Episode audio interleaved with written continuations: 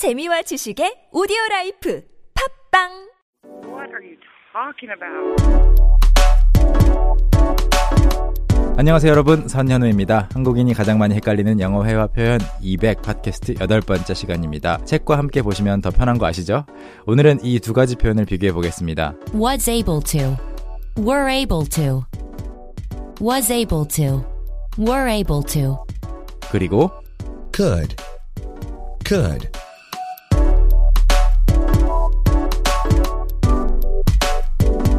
구체적으로 이야기하기 전에 can 할 수 있다 그리고 could 할 수도 있다 그렇게 할, 할 수도 있겠지만 어떻다라고 하는 그 두 표현의 차이점을 여섯 번째 시간에 이야기한 적이 있는데요. 이번에는 could에 좀 집중을 해볼 건데요. could가 can의 과거형이잖아요. 과거형 할 수 있다의 과거형은 우리말로 할 수 있었다 인데 영어로 말을 하다가 could를 할 수 있었다라는 뜻으로 사용했는데 상대방이 다르게 오해할 수가 있거든요. 그때 쓸 수 있는 게 바로 was able to 또는 were able to예요. 물론 I, he, she 이런 것들이 was able to 그 다음에 you were able to, we were able to, they were able to 이렇게 주어에 따라서 was냐 were냐는 달라지겠죠.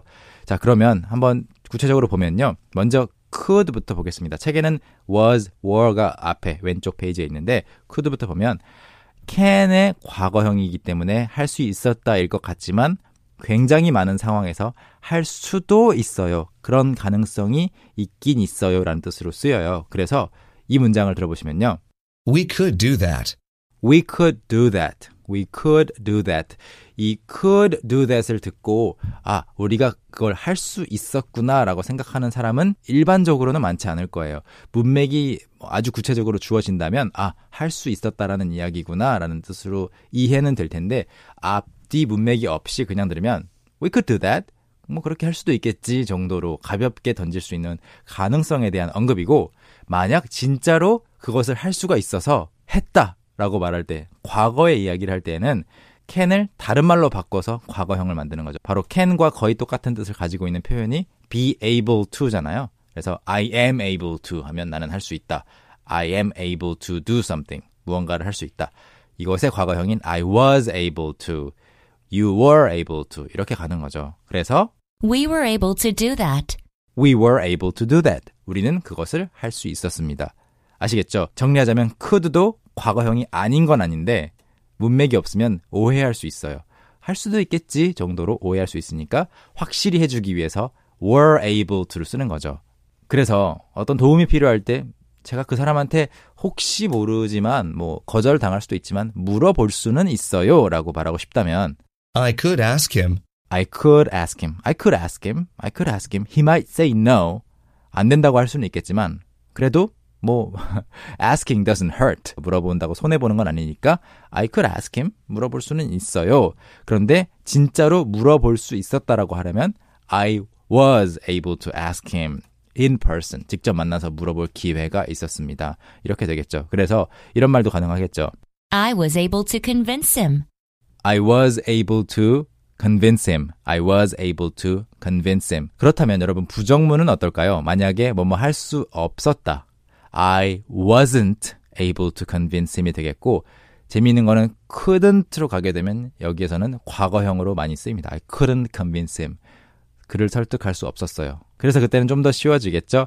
그래서 예문 하나 더 보자면요. I could give you the answer. I could give you the answer. I could give you the answer. 정답을 줄 거라는 이야기는 아니고요. 줄 수도 있어. 줄 수는 있는데 말이야. I could give you the answer, but I want you to try harder. 좀 더 노력해봐. 라고 말할 수도 있겠죠. 그리고 Luckily, we were able to make it in time.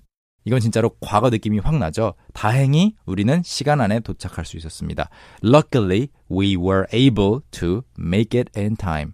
Luckily, we were able to make it in time. Luckily, we were able to arrive in time 정도가 되겠죠? 자, 그러면 뭐뭐 할 수는 있지, 할 수도 있겠지라는 뜻과 할 수 있었다라는 뜻이 섞여 있는 could 그리고 좀 더 확실히 분명히 뭐뭐 할 수가 있었다라고 과거형을 이야기할 때 쓸 수 있는 was able to, were able to 이것을 활용한 대화 두 개 들어보시죠.